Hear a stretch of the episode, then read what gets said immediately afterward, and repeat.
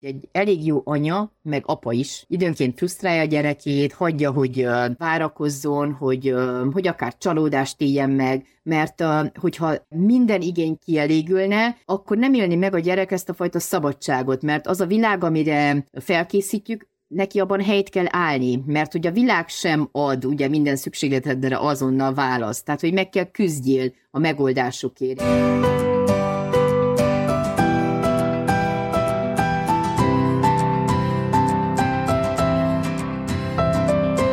Sziasztok ezen a szép májusi pénteken, bár anyák napja e, már elmúlt, nem olyan sokkal, de elmúlt abban a pillanatban, amikor ez adásunk e, megjelenik. Mi annával arra gondoltunk, hogy csak szeretnénk na egy ilyen anyázós témával jelentkezni. Igaz, Anna? Szia, Anna!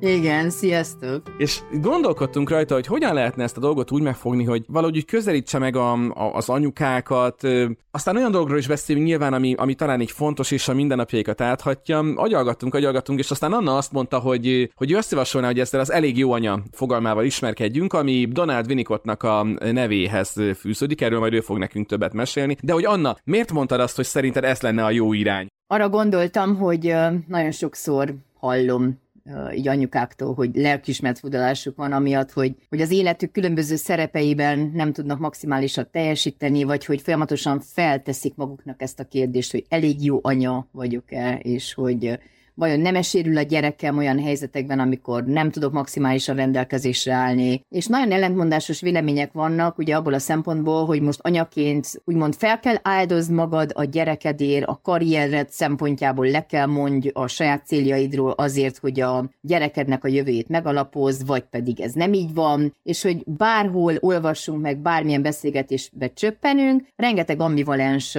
információ van, sőt, hát még ugye te mondtad azt, hogy téged nagyon megfogott ez a hashtag szaranya kifejezés, amit az egyik műsorban ugye említettem, amit Lilla kapcsán ugye meséltem, és mondtad, hogy hát végig ez egy jó Igen, igen, igen, igen, ez egy életmességben hangzott el, hogy ez legyen gyorsan a reklámhelye is, ez a legutóbbi életmességben hangzott el, ahol talán a képzelbeli barátokról igen. beszélgettünk, ott volt ez a... Nem, meg, a, meg az utal, az, a hotelesbe, ja, a hotelesbe, amikor a, tényleg, tényleg, a Héviszi Hotel Európa Fitnek a, a, az emberei voltak a vendégeink, ahol egyébként szintén reklámhelye július közepén élőben és boldog boldogan éltek podcast fölvétel először, úgyhogy érdemes visszakeresni és visszahallgatni azt a beszélgetést. Na ott hangzott el ez a hashtag szaranya szarapa dolog. Igen, hogy hogyha most egy területen mondjuk nem felelsz meg a saját gyerekednek, hogy az átértékeli vajon az, hogy te most jó anya vagy, vagy elég jó anya vagy, vagy egyáltalán mit fedez a fogalom, hogy elég jó anya? És ahogy nézegettem, amikor készültem erre a napra, elég messziről fogunk indulni, ami tök jó. Tehát ez a Winnicott nevű ember, ő egy századfordulón, 1800-1900-as évek századfordulóján élt szakember volt,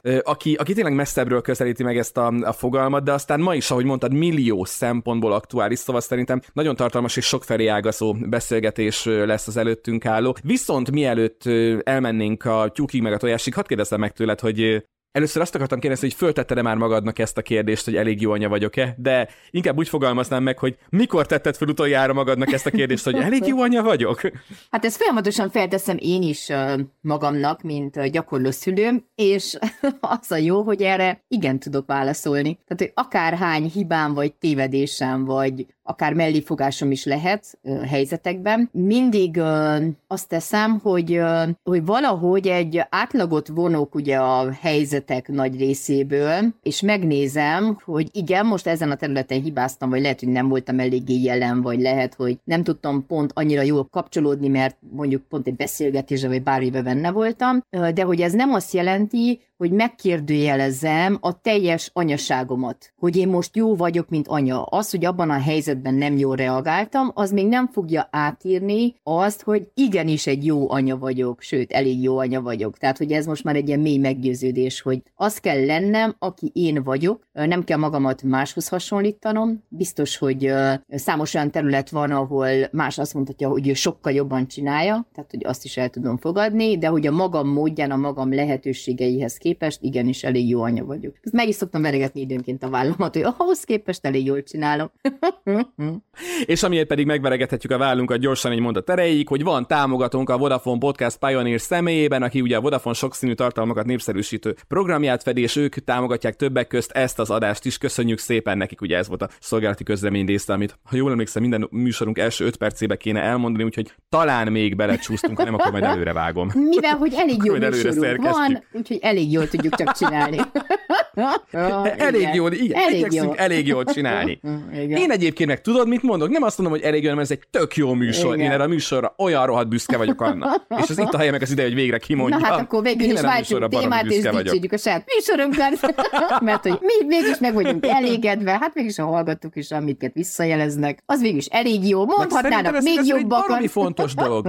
meg beszélhetnénk egyszer Igen. arról is, hogy igenis az önmagunk elismerése, illetve a hozzánk érkező pozitív, vagy ránk irányuló pozitív kritika fogadása, mert szerintem erre egyébként annyira nem vagyunk trenírozva. Tehát egy csomó emberrel látom, hogy annyira zavarban van, úgy nem tud vele mit kezdeni, mikor elismerik. Akár mondjuk a valamilyen teljesítményét, akár a külsejét, akár valamilyen tulajdonságát, hogy, hogy egyszerűen ezeket a pozitív dolgokat még még meg kell tanulnunk fogadni, vagy hogy ez egyébként gyorsan egy kis kitérő, aztán megyünk vissza a témára. Ez mit jelent, amikor valaki nem tudja a felé irányuló pozitív megerősítést fogadni, vagy zavarba jön tőle? Az magával nincs rendben. Igen, ez is az alacsony önbecsülés jele, amikor gyakorlatilag elkezdesz szabadkozni. Tehát ez nagyon sokszor megfigyeljük. Ez, végülis ez is hozzátartozik az elég jó anyasághoz, meg akár apasághoz is, amikor mondjuk megdicséred, hogy milyen jól áll a frizurája, vagy milyen finom padlizsán krémet kavarsz ki valaki, és elkezdi mondani, hogy ez nem is olyan jó. Szerintem ezt anyaként, meg apaként is nagyon fontos önmagunkkal szemben végül is ezt a, a szabadságot megengednünk, hogy igenis az elég jóságba beleférnek a hibák, a tévedések, hogy csalódunk gyakran akár a gyerekünkben, akár saját magunkban, akár a világban, de az még nem azt jelenti, hogy nem tesszük meg a dolgunkat, azt, amit adott helyzetben, adott lehetőségek között tudunk. Mert szerintem pont ez különíti el az elmélet meg a gyakorlat viszonyát, hiszen amikor ülünk egy fotelben, és végig gondoljuk, hogy hogyha mondjuk a serdülő gyerekünk felidegesítene és ránk csapná az ajtót, akkor mi bemennénk a szobájába, és a Gordon féle énközléssel elmondanánk, hogy ez engem most nagyon rosszul érint, és hogy mennyire a szívembe vágó volt, amikor te ezen a hangnemben beszélsz velem,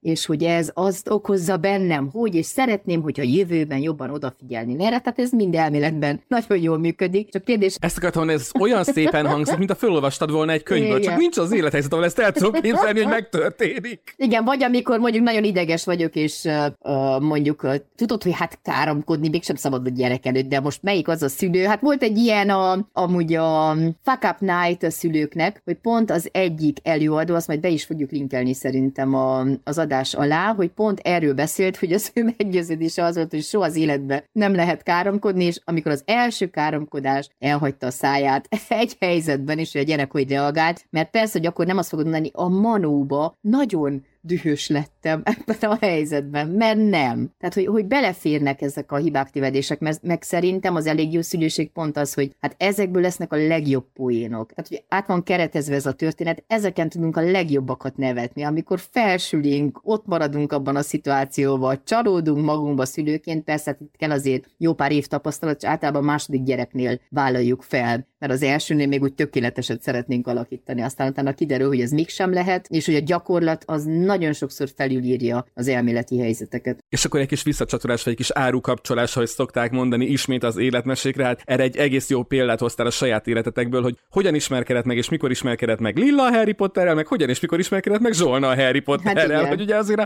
két lány között van egy kis diffi, és ahogy mondtad, hát azért ezt így írásban nem adnád ezt az ajánlást, hogy így kell csinálni, de hogy nálatok ez pont így sikerült. Na, ahogy ígértük vissza a tyúkhoz meg a tojáshoz, ugye elhangzott ennek a bizonyos Donald Winnicottnak a neve, és én nekem az jött le abból, amit olvastam róla, egyébként nagyon izgalmas végigmenni azon az elméleten, amit ő kidolgozott, illetve hogy ő eljutott erre az elég jó anya megfogalmazáshoz, hogy őről azt kell tudnunk, hogy ugye 800-as évek végén, 900-as évek közepén, 71-ig élt, brit gyermekgyógyász, pszichoanalitikus, és azt írják a fő tanítása, hogy az énünk az anya-gyermek kapcsolatból bontakozik ki, és legismertebb fogalma talán az elég jó anya, ami pont azt jelenti, amit ígér, nem kell tökéletesnek lenni, lehet tévedni. De ugye ez azért nem ennyire egyszerű. Akkor kezdjük onnan, Anna, hogy ő, ő hogyan közelítette meg ezt az anya-gyerek kapcsolatot, és mit jelent az, hogy az, igazából a személyiségünk az anya-gyerek kapcsolatból fejlődik, és hogy jutunk el innen eddig az elég jó anya megfogalmazásig Vinikot megközelítésében? Vinikot azt mondja, hogy egy jó anya egy újszülött gyerek esetében a saját érdekei elé helyezi a gyerek szükségleteit, tehát ő az, aki fel kell álmából, aki tud gondoskodni a gyerek igényéről, aki meg tudja különböztetni a különböző típusú sírásokat, és arra abból ugye következtetést tud levonni, hogy most a gyerek éhes, vagy álmos, vagy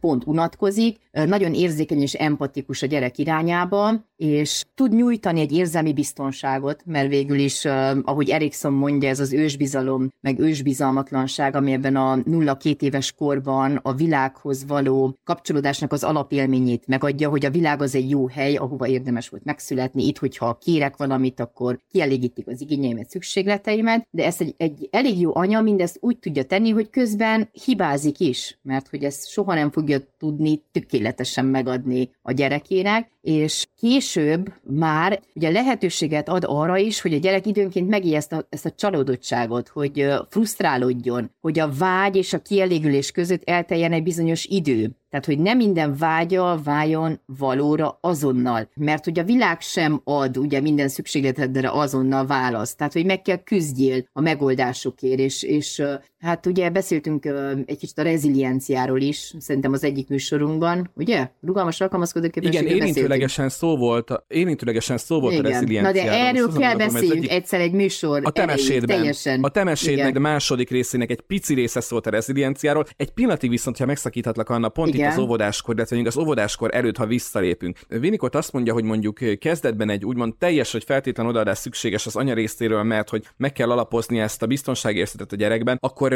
mi történik akkor, mert, mert ez is egy reális dolog, hogy egyszerűen van, aki mondjuk erre képtelen, hogy azt mondja, hogy én, én nem tudok éjszakákat föllenni, mert, mert a harmadik nap megbolondulok. Meg van, aki azt mondja, hogy, hogy én azt a tanácsot kaptam, hogy hagyjam a gyereket, hogy tanulja meg megnyugtatni magát, és akkor egy-két éjszakát sír, aztán majd utána nem fog. Ugye egy korábbi adásban beszéltünk arról, hogy te ezt nagyon nem támogatod, meg is indokoltad, hogy miért, de akár vissza is térhetünk rá. Tehát, hogy akkor hol van ez az elég jó anya? Amikor elmileg az elég jó anya az, hogy 101 százalékig ott van. Igen, az elején az nagyon fontos, hogy tényleg 101 százalékig ott legyünk, vagy akár, hogyha nem tudunk ott lenni, akkor merjünk segítséget kérni, vagy akár felvált az apukával, vagy nagyszülő, vagy babysitter, vagy valaki segítsen abban, mert, mert ugye nem mindig tudsz ott lenni teljesen. Például akár Narancsárga Mesepszichológia könyvben írtam egy olyan anyukáról, aki ugyanabban a hónapban veszítette el a saját édesanyját, szülte meg a kislányát, és veszítette el a férjét, és gyakorlatilag egy hónap alatt megélte azt, amit más egy emberöltő alatt él meg, és hogy akkor ő például nem tudott kapcsolódni, mert egyszerűen annyira benne volt ebben a, a posztraumás stresszben, a gyászban, a veszteség élményben, és hogy akkor nem, nem tudunk most követvetni rá, hogy hát mi nem kapcsolódott a gyerekéhez, hát mégiscsak az élők az élőkkel, a holtak a holtakkal, hányszor kapunk ilyen bagatelizáló válaszokat, és egyszerűen nem tudott ott lenni. De volt a családban ugye egy személy,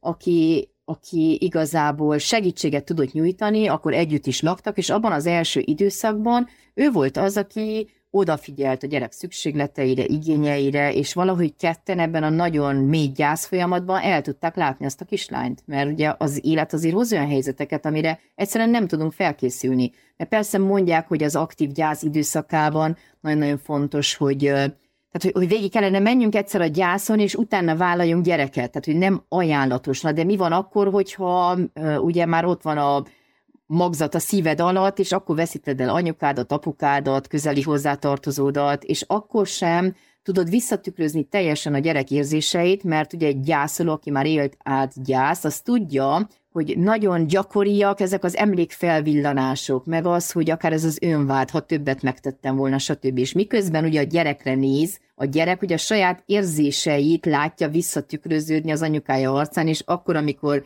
a, mondjuk az anyuka egy ilyen emlékezési folyamatban van, akkor így megrémül, hogy most vajon akkor ő most nem jó érzést tükrözött, vagy, vagy mi az, ami felé jön. Tehát, hogy ezért fontos, hogy a gyerek kapjon egy másfajta tükrözést is. Tehát, hogy nem mindig tudok odafigyelni, meg lehet, hogy posztpartum depresszió, vagy, baby blues állapot, vagy rengeteg minden lehet, vagy lehet, hogy létbizonytalansági krízis, hogy akár egy abúzusos párkapcsolat, amivel akár menekülni kell. Hány és hány ilyen történetet hallunk. És persze elméletben az nagyon jó lenne, hogyha minden anyuka oda tudna figyelni, és odafordulni a gyereke felé, de hogyha meg nem, akkor merjen és tudjon segítséget kérni. Mert az biztos, hogy ebben a kapcsolatban, vagy kapcsolódásban elkövetünk hibákat, és nem mindegy, hogy hogy reagálunk ezekre a hibákra, hogy a kapcsolat részének tekintjük ezt az egészet, vagy folyamatosan megmérettetjük önmagunkat, és azt mondjuk, hogy hát nem voltunk elég jó anyák, hogy most akkor mindent elrontottunk, hogy ez most már maradandó károkat okoz, mert a gyerek azért, és a felnőtt is azért reziliens, tehát ő rengeteg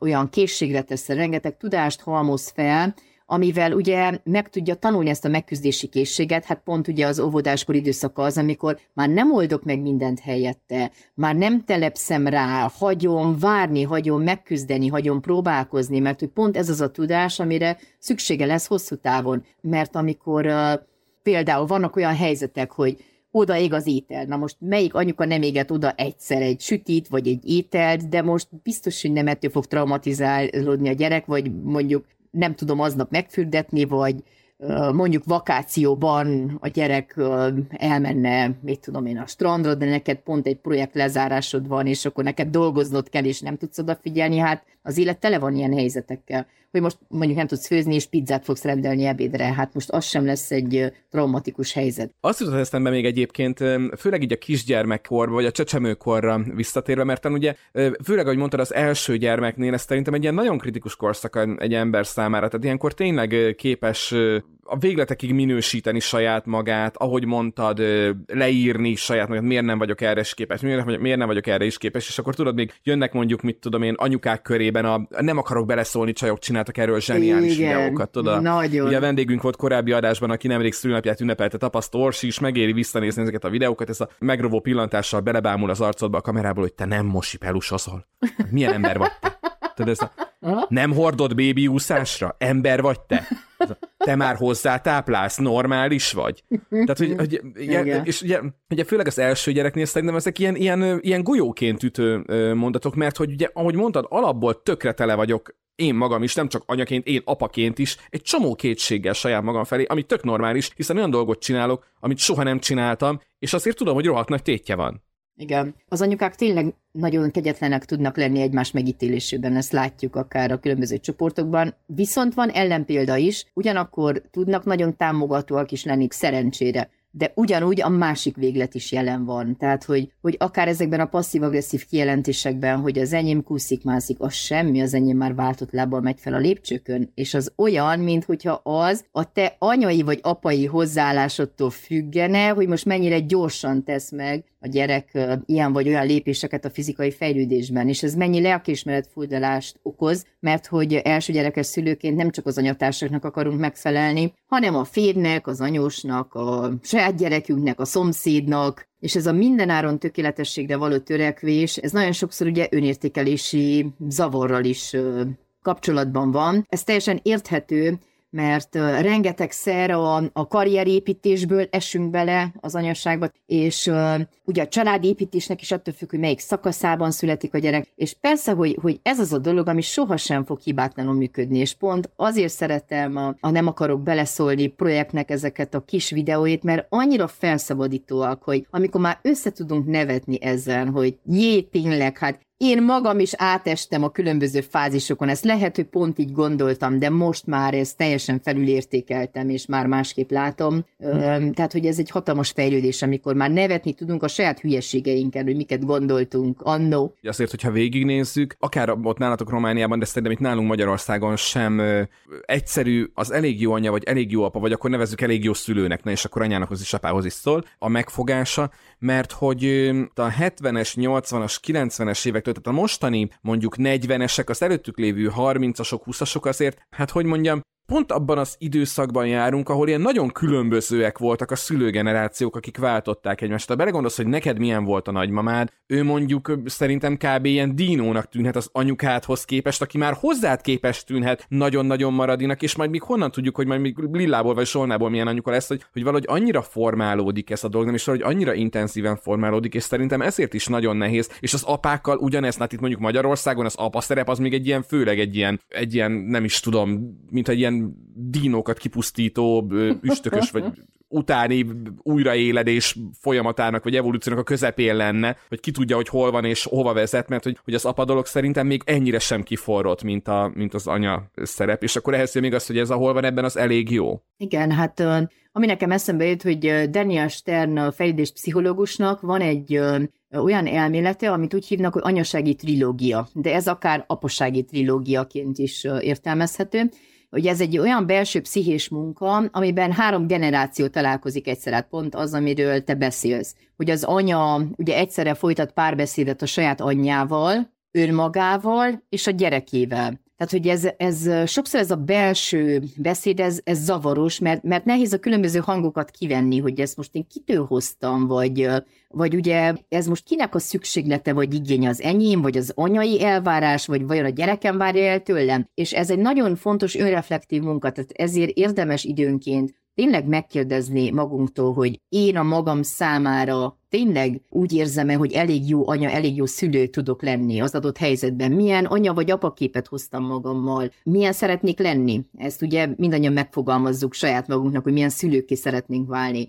Ez hogyan viszonyul a saját anyámmal való kapcsolatomhoz? Mit kezdek a hiányokkal, hogy én ezt gyerekként nem kaptam meg, és akkor ugye, hát Böszörményi Nagy Iván elméletében, ugye ez a, az a negatív jogosultság, vagy a destruktív jogosultság. Ha én nem kaptam, én se adok, illetve, hogy nekem jogom van bántani, mert hogyha engem bántottak, akkor végül is ezt. Tehát, hogy, hogy feljogosítva érzem magam, hogy én is ugyanazt adjam tovább. Mi van, például mit kezdek azzal, hogy milyen gyereket képzeltem el, tehát, hogy mi, mi van az én vágyaimban, és mi van akkor, hogyha az elképzelt gyerek, meg az a gyerek, akit én kaptam, lásd ugye akár a kommunikációs tipológiákat, hogy a promoter anyukának lesz egy elemző kisfia, és akkor most mi lesz, mert ő elképzelte, hogy milyen jókat fognak csavarogni, és világot látni, és itt kiszállnak, és felülnek a kompra, és a repülőre, és a gyerek teljes mértékben ugye stresszben van, mert ő otthon akar legozni a kicsi szobában, mert hogy neki ez túl sok inger és túl sok program. Vagy milyen társat képzeltem el szülőtársként? Hát az, az megint egy nagy kérdés, hogy akár a gyereknevelési elveink egyeznek, nem egyeznek, most, most akár, például erről is beszélhetnénk majd egyszer, amiről a zöld könyvbe írtam erről a helyzetfüggő nevelésről. Mert ugye mi mindig ebben gondolkodunk, hogy most demokratikus, autoriter vagy laissez-faire, és hogy ez nem így működik, mert hogy nem ebben a hármas megosztottságban nevelünk gyereket, hanem minden egyes élethelyzetnek megvan a maga fejléslektani követelménye. Na mindegy, erről majd aztán beszélhetünk egyszer. Vagy az, hogy én milyen anyának képzeltem el magam, az egyezik-e azzal, hogy az én párom milyen apának képzelte el magát, és ezt a két szülő modellt össze tudjuk egyeztetni. Hány és hány vita van. Hát minden egyes családban mondják, hogy a szülők, azok közös állásponton kell legyenek, és mindig azonos értékeket képviseljenek. Igen, igen. Vegyünk fagyit. Nem veszünk semmi fagyit, mert nem emetített. De, de, na, azért most egyet megyünk. Nem, nem veszünk, nem megegyeztünk, hogy nem veszünk fagyit, és akkor a gyerek, hogy néz, most lesz fagyi, nem lesz fagyi. Mi lesz? Erről eszem jutott a legutóbbi a zseppénzes életmesék, amikor meséltem neked, hogy a gyerekem meg volt hűlve, mert a tévébe azt látta, hogy az a csicsobelló, vagy mi kell neki. És te megkérdezted tőlem ilyen csillogó szemekkel, hogy és vettél neki egyet? Én meg irávágtam, hogy dehogy vettem, miért vettem volna, mire te? Hát én tuti fix vettem volna egyet a sajátomnak. Hát na, most mikor Angliában voltunk, ugye hát ott voltunk a 9 és 3 es vágánynál, és akkor amellett van egy Harry Potter bolt. Na, azt ne tudd meg, mi van abban a Harry Potter boltban. És akkor, mivel, hogy Ugye a fotósaroktól egyből be tudtunk menni, a pérem pedig ült nyugodtan kint, nála van a pénztárca, úgyhogy mi mehetünk, de elfelejtett, hogy nekem van telefonos applikáció. a fizetése, és persze, hogy a gyereknek azért, na hát mégiscsak nagy Harry Potter pálcát, na az a minimum, meg két ilyen kicsi Hedviget, meg magamnak itt van, nézd meg, várja, itt van a 9 és 3 negyedes kitűző, hát anélkül hogy jöjjek ki a boltból? Tehát egy ilyen, ez a minimum. És akkor jön a Képzeld, férjem, Ede nem közben ezt így el. és neki meg pittyel a telefonján, tudod, hogy így húzódik le az összeg. Hát igen, na, tehát ugye ez mindig, hogy most akkor ez nekünk kell, vagy nem kell, vagy, vagy akkor most, hát ugye maga a pénz, meg a pénz elköltése, ugye elég jó szülő, most hány és hány szülőpár végülis ugyanezeken a kérdéseken veszekedik, mert az egyik gyűjti a pénzt, másik költi a pénzt, egyik szerint fa, ez luxus, másik szerint ez az alap, és hogy mennyire jókat tudunk akár utólag ezeken nevetni, hogy és a gyerek is látja és tudja, hogy persze közös állásponton kellene lenni, de most mindenben, tehát nem van két robot, akik közös álláspontra helyezkednek. Hát már csak az, hogy a gyereknek a játékai. Hát hány, hány és hány elemző apuka elmondja, hogy egyszerűen a teljes világképe felborult, amikor rájött arra, hogy a játékok azok ott lesznek, és nem lehet végleg eltenni őket, és ugye elképzelte nagyság szerint. Meg hát volt olyan uh, anyuk, aki a, le- a legókat színek szerint és darabok szerint kiválogatta ilyen kicsi fiókokba, és úgy kellett tartani, és azokat mindig vissza kellett rendezni. Na most tehát a gyerek az nem pont így működik, meg hát az elég jó anyuka meg apuka, és néha el tudja viselni azt a fajta rendetlenséget, amit mi rendetlenségnek látunk, de a gyereknek meg az a játéktere. Hát nem, nem lehet úgy játszani, hogy közben rend legyen. Hát azt nagyon jól tudjuk, hogyha a székből most pont villamos lesz, hát az a szék most kikerül a ház közepébe, és hány és hány gyerek ne szerette volna azt, hogy, hogy sátrat épít, például a tesómmal, szerintem hát a kisiskolás éveinket ezzel töltöttük, és hát az én szüleim azért nem nagyon díjazták ezt a sátorépítést, úgyhogy a kettőkor, amikor fújt a gyár, Ez a bunki, amit mondasz, ez a, a bunker, bunkiépítés? igen, igen, igen. Tehát a teljes házat felforgattuk, megépítettük ugye a szobákat, meg ételeket főztünk, hát persze a, a cukrot összekevertem a kakaóval, és akkor a tesom volt a férjem, és akkor ez az anyukásdi, apukásdi, meg sátrazás, tudod. De amikor fújt a gyár, vissza kellett rendezni.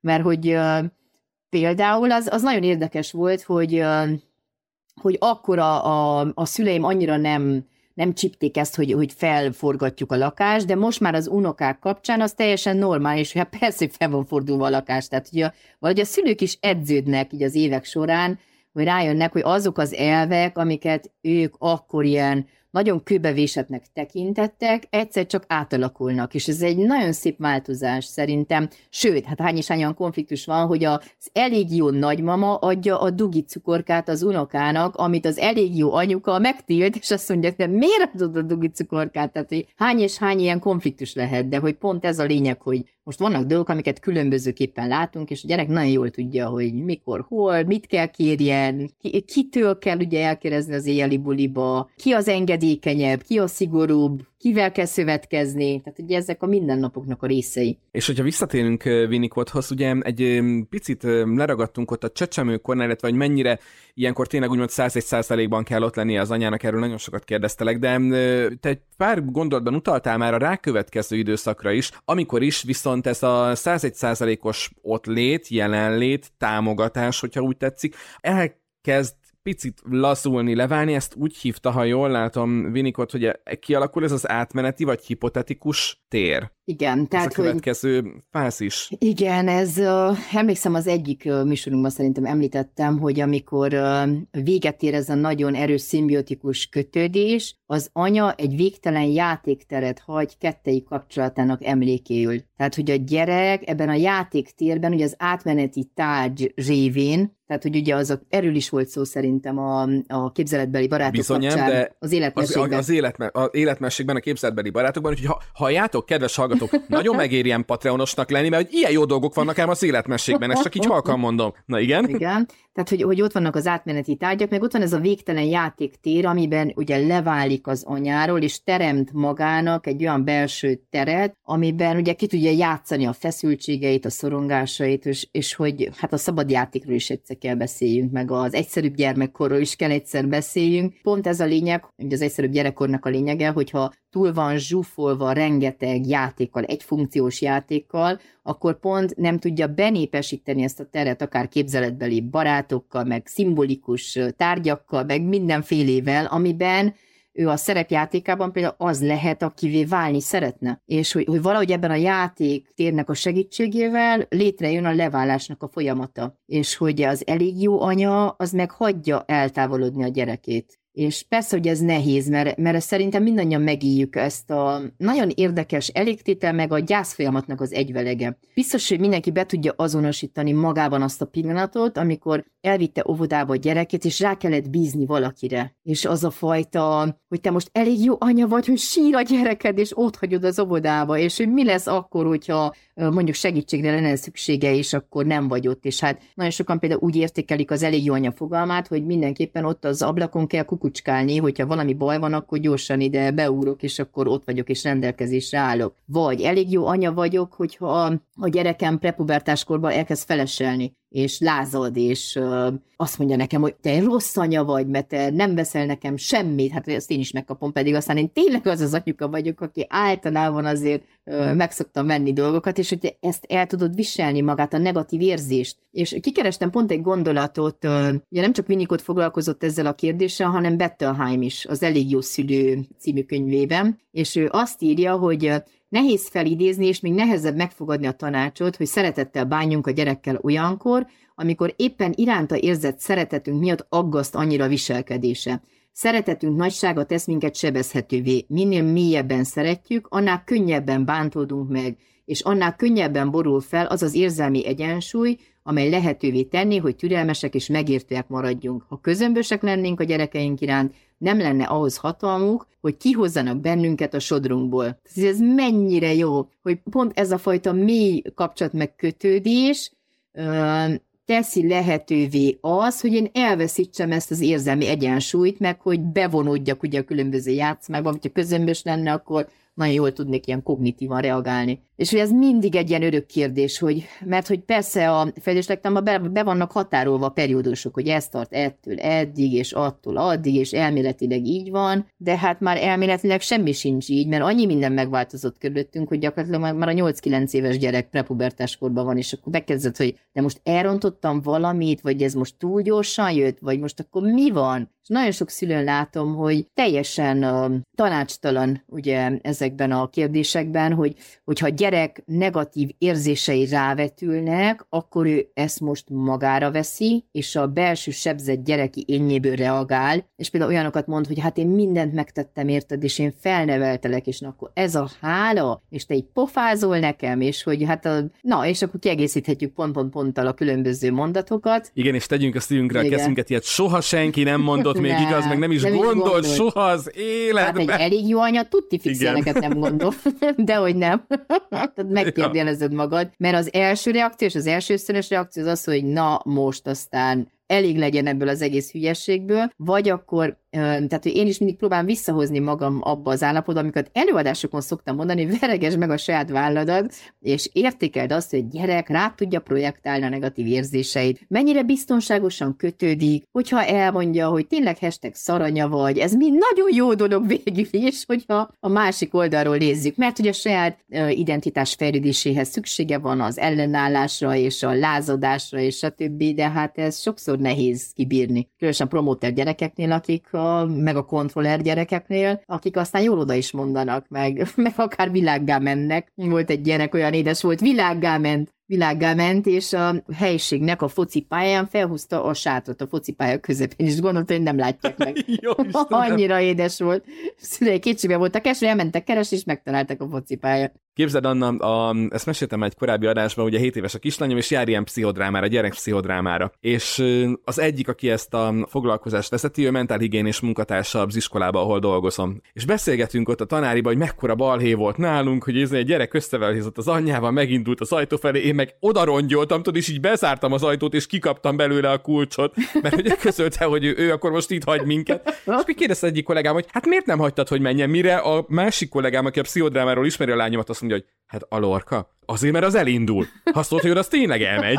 Tudod, hogy már egy kicsit így ismerte a gyereket. Ettől még nem érzem magam sokkal szarabb szülőnek, bár egyébként tök érdekes, hogy amióta beszélgetünk most is, annyi élethelyzet jutott eszembe, és nem tudom, hogy a hallgatók hogy vannak ezzel, de annyi szituáció, egy villog, ilyen tényleg ilyen villanásszerűen, filmszerűen a fejembe, és hallod, még, még most is sokszor megkérdőjeleződött bennem, hogy abban a helyzetben jól csináltam-e, akkor jó vagyok-e, pedig azt próbálom így, így átkonvertálni, vagy, vagy én azt próbálom ilyen tanulságként levonni abból, amit mondtál, amit egyébként nagyon sokszor a, a gyereknek a, mondjuk a, a fegyelmezésekor is javasolnak, hogy ne azt mondd, hogy rossz vagy, meg mit tudom én, csúnya vagy meg ilyenek, hanem hogy azt mondta, hogy ezt most rosszul csináltad, vagy ezt most nem mondtad szépen. Tehát, hogy ne a gyereket magát minősítsük, hanem hogyha valami gond van, akkor a viselkedést vagy azt a dolgot, amit csinált, mutassuk meg neki, hogy mutassunk rá, hogy nem jó, és ne őt magát minősítsük ezt el. És nekem úgy jött, úgy jött le abból, amit mondtál, hogy igazából erre az elég jó szülőségre is ez úgy igaz, hogy, hogy minősíthetjük objektíven vagy kritikával az egyes mozzanatainkat, de azt úgy nem kell magunkra vetíteni, nem feltétlenül kell magunkra vetíteni. Igen, ez is nagyon fontos, hogy, hogy ebből a kettős látásból tudjuk összerakni a szituációt, meg azt is akár, hogyha bármit mondunk, mert hát most melyik az a szülő, akinek valamilyen hülyeség ne csúszott volna ki a száján. Tehát, hogy nagyon gyakran, amikor ráismersz arra a mondatra, amit a nagyanyát mondott, az anyád mondott, és te is utáltad gyerekként, és abban a helyzetben fix azt mondtad, fú, hát azért nekem és is megfogadod, hogy te ezt a büdös életben nem fogod kimondani soha, és úgy szalad ki a szádon, hogy észre se veszed. És szerintem ez az önismeretnek a lényege, amikor te felismered magadba, hogy ú, most pont úgy viselkedtem, mint a zsémbes nagyanyám, és pont úgy csináltam, mint ő, amit én akkor nagyon utáltam, és akkor van egyfajta önkontroll, na jó, akkor most ez eddig volt, és most ebből valahogy próbálok kilépni, és valamilyen más módon lereagálni ezt az egészet. Nagyon érdekes volt, pont nemrég volt egy, hát egy elég durva esemény a családban, egy öngyilkosság a férjemnek a családjában, és hát ugye hát halálról beszélgettünk, meg mindenféléről, de valahogy még az öngyilkosságról nem, és én is olyan tanástalan voltam, hogy na most hogy magyarázd el egy tíz éves gyereknek, hogy akkor valaki felakasztja magát, meg nem is volt úgy hangulatom, hogy belemenjek ebbe az egész beszélgetésbe, és akkor elkezdtünk románul beszélgetni a férjemmel, és kérdezi Lilla, hogy mit beszéltek. És mit tudom, én mondtam valamit.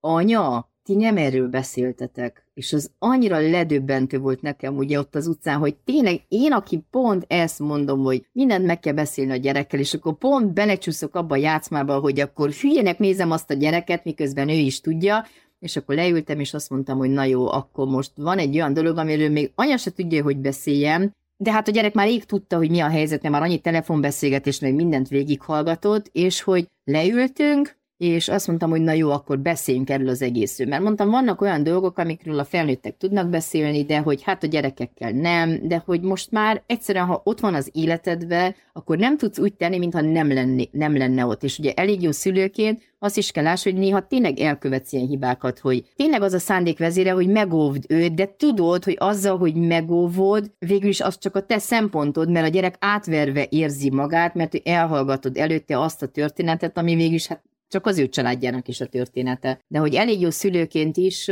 nincsenek felépített forgatókönyveid, mert egyszer történik valami, és az elég jó szülőnek is vannak olyan kérdések az életében, amire, amihez egyszerűen nem tud hozzászólni, mert most úgy marad, mint a fogászaton. Na hát Anna, én nagyon-nagyon szépen köszönöm, hogy ismét itt voltál, és erről beszélgettünk. Mielőtt útjára engedjük a hallgatókat, akkor ha már annyit emlegettük, akkor mondjuk el újra, hogy ott van a patreon.com per és boldogan élteken, ott most már négy darab életmesék epizód, ahol vannak még hasonló szórakoztató, magvas, tanulságos sztorik történetek, élettörténetek, illetőleg olyan koncentrált gyermeknevelési kérdések, amelyek talán nem illenek úgy a műsor profiljába, hogy, hogy nagyon-nagyon apróra boncolgatjuk azokat a kérdéseket, de annak a műsornak meg az a profilja. Szóval, hogyha érdekel. Például pénzkérdés, például képzeletbeli barát, jó vagy nem jó, például lehet-e túl korai a Harry Potter egy 7 éves gyereknek, igaz Anna? Hát igen. Hasonló. Meg a Pepáról hát is szó volt vesz... amúgy, hát emlékszel? Pe- Pepáról, igen, a romboló Persze. mesékről, az ilyen ártalmasnak kikiáltott mesékről, tűzoltószem, Pepa Malac, mancsőrjárat. Ennek a helye a Patreonon az És Boldogan éltek felülete, ahogyan minden epizód exkluzív bővített formában megtalálható akár csak ez, illetve készülünk még a Patreonra meglepetésekkel, és ha jól emlékszem, akkor talán készül az új Levendula királylány mese Igen, is, már megvan. Mondtál, igen, már csak fel kell megvan. Igen. Aha, közé kell tenni, tehát kizárólag értem a Patreon én a célzást, értem én a célzást. Tehát folytatódik az a mese, amely Anna tollából kizárólag a Patreonon olvasható, nem jelent meg semmilyen más felületen. És hát talán ennyi a Patreonról. Köszönjük szépen, hogyha feliratkoztok, követtek, lájkoltok bennünket bármelyik streaming platformon, amin hallgatjátok a műsort, illetőleg a YouTube csatornánkon is elérhető minden egyes epizód. És készülünk egy meglepetéssel, azt se felejtsd el, hogy lesz egy még ebben a hónapban. Mondasz arról valamit? Mondjak? Hát attól függ, Zeigarnik hatást akarod gyakorolni, most mindenki két hétig gondolkodjon, de vajon mit akartak mondani? Akkor mondjuk azt, hogy egy olyan meglepetésre készülünk, ami egy picit megágyaz a júliusi első élő közönség előtti podcast fölvételünknek. Na, mit szólsz? Na, ezt jó rébuszokban mondtad el, úgyhogy találgathattok, hogy Na? vajon mi készül. Igen, úgyhogy májusban készülünk egy, egy ilyen meglepetéssel még nektek. Erről részletek majd az És Boldogan Éltek Face, illetve Instagram felületén, ahol szintén köszönjük, hogyha követtek bennünket, illetve bármilyen témajavaslatotok van, és boldogan éltek infokukasgmail.com, vagy bármelyik social media felületünkön üzenetben is írhattok nekünk. Ugye legutóbb például a, a speciális igényekkel élés, vele született, illetve szerzett fogyatékosság téma földolgozása, az pont egy ilyen üzenet alapján született. Ugye írt nekünk valaki, egy szülő, és erről kérdezett bennünket, és ebből lett egy, egy adás. Szóval, hogyha ilyen kérdi jellegű kérdésetek van, azt se tartsátok magatokba. Még egyszer köszönjük szépen, hogy itt voltatok, és köszönjük dr. Kádár Anna Máriának, hogy itt volt velünk. Köszi, Anna. És köszönjük Vörös Istvánnak, Madonnával a háttérben, hogy megint itt volt velünk. Ah. Madonna fenekennek az adásnak már az örök részét képezi. Hallod, akárhányszor meg fogom látni Madonnának a fenekét, mindig az is boldogan éltek fog eszembe jutni. Az a baj, hogy egy pár éve föltöltette, és egy nagyon ormótlan feneke van már, ez még, még a régi szép feneke, amit itt Igen, látsz. Na jó, Most már, most már nagyon rosszul néz ki. De ezt meg is mutatta valamelyik díját adón. Ú, furán nézett ki. Nem illik a test textúrájához. Tehát kik vagyunk mi, hogy tesztszégyenítsünk, hogyha ő így érzi jól magát, akkor hordja úgy a fenekét. Hát igen, Igaz? Mindenki úgy hordja a fenekét, ahogy akarja. Elég jó fenék, Mindenki. elég jó műsor. Ez egy elég jó műsor volt, úgyhogy köszönjük, hogy itt voltatok. Találkozunk két hét múlva. Sziasztok! Sziasztok!